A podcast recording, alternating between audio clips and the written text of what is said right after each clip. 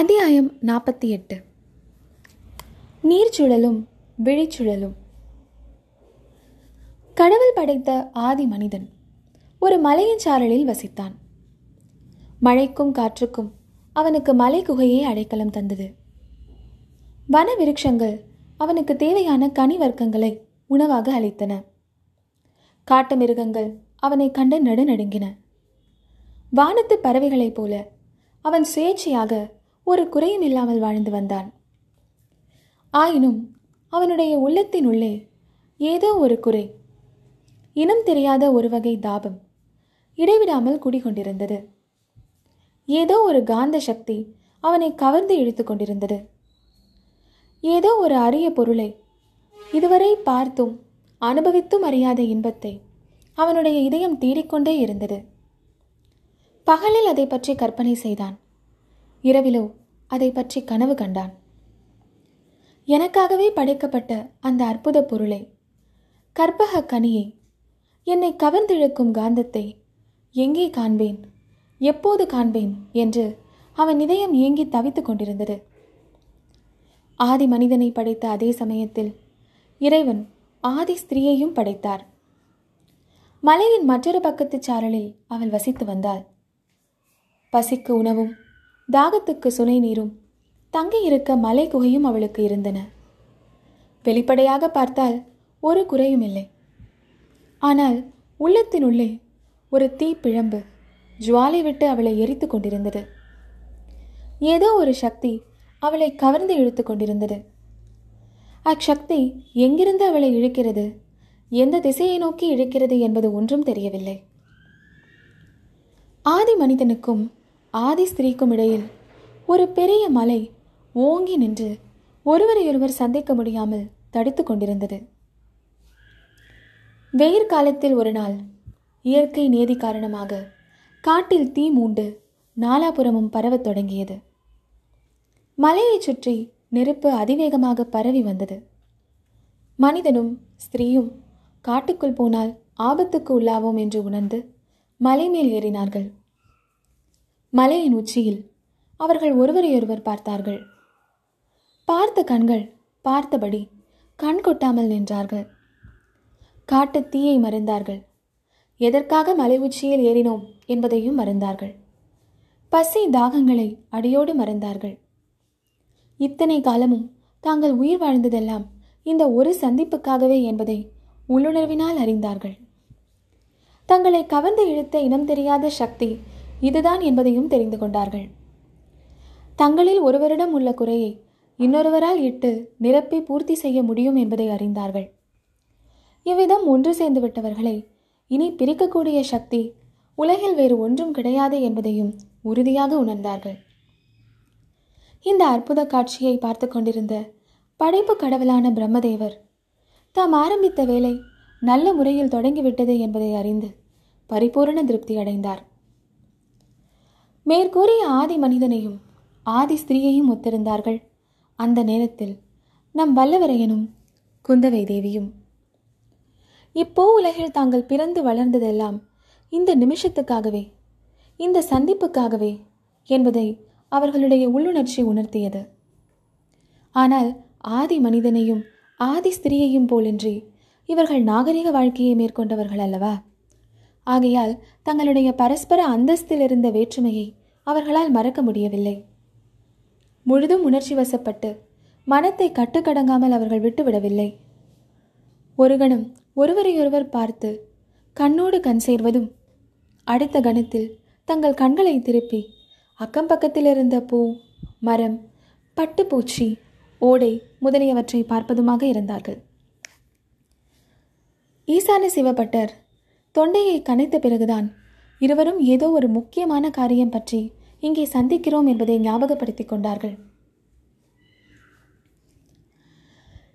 நீர் என்னை தனிமையில் பார்க்க வேண்டும் என்று ஈசான பட்டரிடம் தெரிவித்தது உண்மையா என்று குரலை கடுமைப்படுத்தி கொண்டு இளைய பிராட்டி வினவினாள். அந்த குரலின் கடுமையும் அதிகார தோரணையும் வந்தியத்தேவனை நிமிர்ந்து நிற்கச் செய்தன.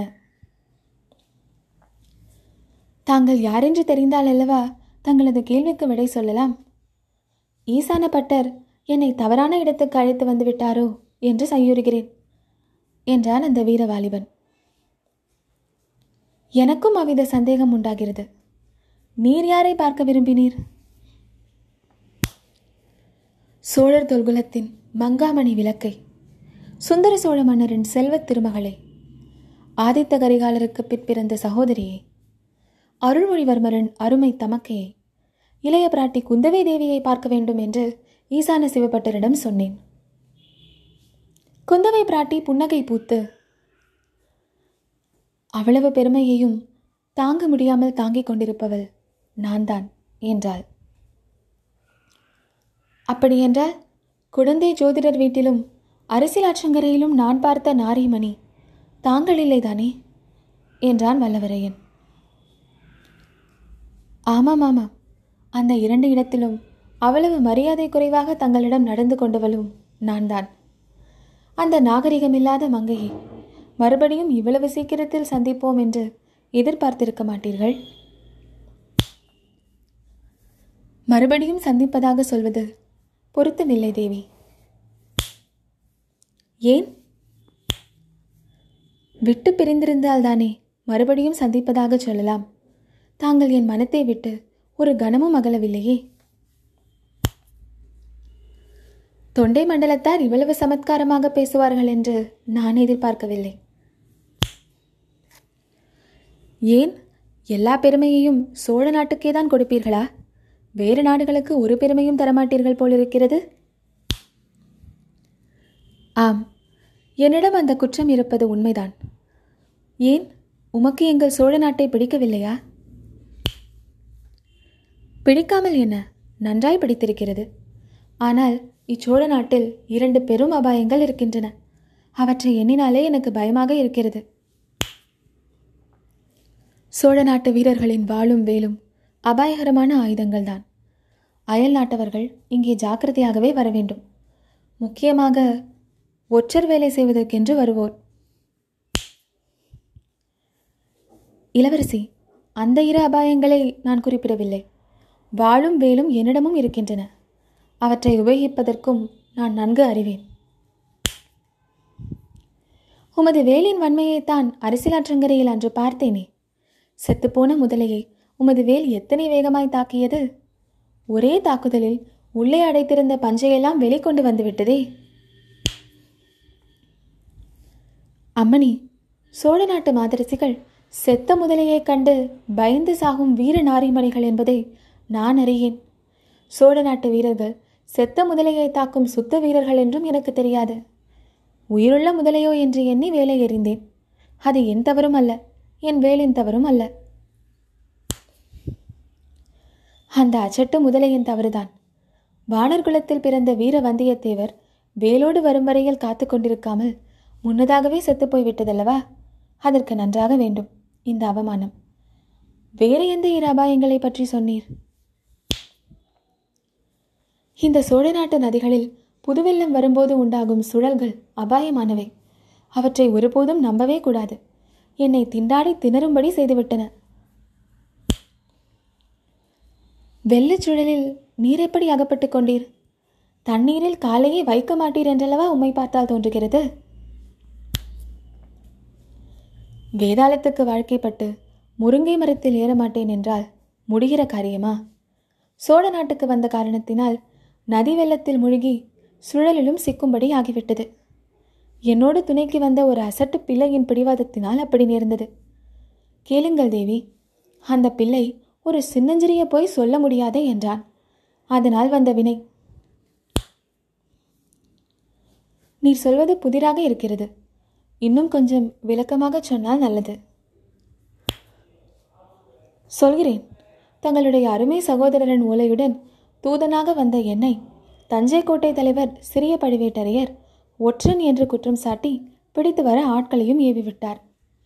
வந்த காரியம் பூர்த்தியாவதற்குள் சிறைப்பட நான் விரும்பவில்லை. ஆகையால் நான் தஞ்சையில் தங்கியிருந்த வீட்டு சிறுவனை வழிகாட்ட அழைத்து கொண்டு கிளம்பினேன். தஞ்சை நகரில் யாருடைய வீட்டில் தங்கினீர்? கோட்டைக்கு வெளியிலே பூக்கார பெண்மணி ஒருத்தியின் வீட்டில் தங்கினேன். அந்த அம்மாள் கூட ஊமை, ஓஹோ, அவளுடைய பெயர்? அந்த அம்மாளின் பெயர் தெரியாது, ஆனால் அவளுடைய பிள்ளையின் பெயர் மட்டும் எனக்கு தெரியும். அவன் பெயர் சேந்தன் அமுதன். நான் நினைத்தது சரிதான். மேலே சொல்லுங்கள். என் குதிரை மேல் அச்சிறுவனையும் ஏற்றிக்கொண்டு இந்த பழையாறை நகரை நோக்கி வந்து கொண்டிருந்தேன். அதற்குள் பழுவேட்டரையர் நாட்கள் சிலர் எங்களை நெருங்கி வந்துவிட்டார்கள். நான் வந்த காரியம் முடிவதற்குள் அவர்களிடம் பிடிபட விரும்பவில்லை. குடமுருட்டி யாரு வந்ததும் அச்சிறுவனிடம், நான் இங்கே இறங்கிக் கொள்கிறேன் தம்பி, நீ பாட்டுக்கு குதிரையை விட்டு கொண்டு போ, உன்னை நான் தான் என்று அவர்கள் தொடர்ந்து துரத்தி வருவார்கள், உன்னை பிடித்த பிறகு ஏமாறுவார்கள், நான் எங்கே என்று அவர்கள் கேட்டால் ஆற்றில் விழுந்து முழுகி போய்விட்டதாகச் சொல் என்றேன். அந்த பையனோ அரிச்சந்திரனுடைய சந்ததியில் வந்தவன் போலிருக்கிறது. நீங்கள் முழுகாத போது எப்படி முழுகிவிட்டதாக பொய் சொல்லுவேன் என்றான். அந்த பிள்ளை பொய் சொல்ல வேண்டிய அவசியம் ஏற்படாமல் இருக்கும் பொருட்டு அவனை குதிரையில் சேர்த்து கட்டிவிட்டு நான் நதியில் குதித்து முழுகிவிட்டேன். அம்மம்மா, இந்த சோழ நாட்டு நதிகளில், அதுவும் கரை ஓரங்களில் எப்பேற்பட்ட நீர்ச்சுழல்கள்! அவற்றில் அகப்பட்டு கொண்டு நான் பெரிதும் திண்டாடி போனேன். கடைசியில் கரையோரத்திலிருந்த மரத்தின் வேரொன்றை பிடித்து கொண்டு கரையேறி உயிர் பிழைத்து வந்தேன். தேவி, நீர்ச்சுழலில் நான் அகப்பட்டு கொண்டு சுழன்று சுழன்று மதி மயங்கி மூச்சு திணறி கஷ்டப்பட்ட போது என்ன கண்டேன், எதை நினைத்து கொண்டேன் என்று எண்ணுகிறீர்கள்? நான் எவ்விதம் அறிவேன்? ஒருவேளை கஜேந்திர மோட்சத்தை நினைத்து கொண்டிருக்கலாம். இல்லை இல்லை, என்னை போலவே அந்த நீர்ச்சுழலில் அகப்பட்டு கொண்டு திண்டாடிய சில கயல் மீன்களை கண்டேன். அந்த கயல் மீன்கள் இந்த சோழ நாட்டு பெண்களின் கண்களை நினைவூட்டின. நதியின் நீர்ச்சுழலில் அகப்பட்டு கொண்டவனாவது எப்படியாவது தப்பி பிழைக்கலாம். ஆனால் இந்த சோழ நாட்டு பெண்களின் விழிச்சுழலில் அகப்பட்டு கொண்டவன் ஒரு காலம் தப்பி பிழைக்க முடியாது என்று எண்ணிக்கொண்டேன். இம்மாதிரி பெண்களை குற்றம் கூறி பழி சொல்வதில் சிலருக்கு ஒரு பெருமை. தாங்கள் செய்யும் தவறுக்கு பெண்களின் மீது குற்றம் சொல்வது ஆண் பிள்ளைகளின் வழக்கம். அந்த வழக்கத்தை தான் நானும் கைப்பற்றினேன். அதில் என்ன தவறு என்றான் வந்தியத்தேவன். அச்சமயம் அரண்மனைக்குள்ளே இருந்து இனிய குழலோசை கேட்டது. அதைத் தொடர்ந்து தண்டை சிலம்புகளின் கிண்கிணி ஒலியும் மத்தளத்தின் முழக்கமும் கலந்து வந்தன. பின்னர் இளம் பெண்களின் இனிய குரல்கள் பல சேர்ந்து ஒலித்தன. சிலப்பதிகார காவியத்தில் உள்ள பின்வரும் ஆய்ச்சியர் குரவை பாடலை பாடினார்கள். கன்று குணிலா கனி உதிர்த்த மாயவன் இன்று நம் ஆணுள் வருமேல் அவன் வாயில் கொன்றையன் தீங்குழல் கேளாமோ தோழி கொள்ளையன் ஜாரர் குறுந்தொசித்த மாயவன் எல்லை நம் ஆணுள் வருமேல் அவன் வாயில் முள்ளையன் தீங்குழல் கேளாமோ தோழி. பாடல் முடியும் வரையில் குந்தவையும் வந்தியத்தேவனும் அதன் இனிமையில் ஈடுபட்டு தம் வசமிழந்து நின்றார்கள். மறுபடியும் வாத்திய முழக்கத்துடன் ஆடல் தொடங்கியதற்கு அறிகுறியாக தண்டை சதங்கைகளின் ஒலி எழுந்தது. அரண்மனையில் குரவை கூத்து நடக்கிறது போல. கடம்பூர் மாளிகையில் குரவை கூத்து ஒன்று பார்த்தேன், அது முற்றும் வேறு விதமாக இருந்தது என்றான் வல்லவரையன். ஆம், என் தோழிகள் குரவை கூத்து பயில்கிறார்கள். சீக்கிரத்தில் என்னை காணாமல் தேடத் தொடங்கி விடுவார்கள். தாங்கள் வந்த காரியம் என்ன என்று இளைய பிராட்டி குந்தவை தேவி கேட்டாள். இதோ நான் வந்த காரியம். தங்கள் தமையனாரின் ஓலை எத்தனையோ அபாயங்களுக்கு தப்பி நீர்ச்சுழல்கள் விழிச்சுழல்களிலிருந்து காப்பாற்றி இதை கொண்டு வந்தேன் என்று வல்லவரையன் கூறி ஓலையை எடுத்து நீட்டினான்.